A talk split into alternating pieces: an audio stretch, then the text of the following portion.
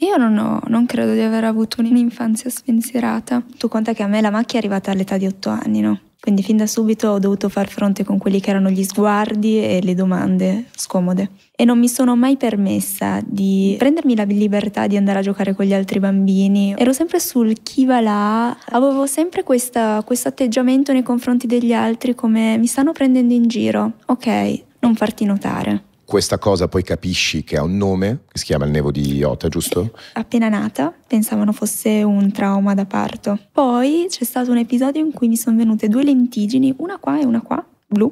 Ho detto ok, che strano, non vanno via. Pensavo io fosse penna. Poi alla fine non era una penna perché man mano è, è venuto come un'ombra leggerissima. Il dermatologo non sapeva perché è una condizione molto rara, è presente in una percentuale minima tipo dello 0,02% in Italia.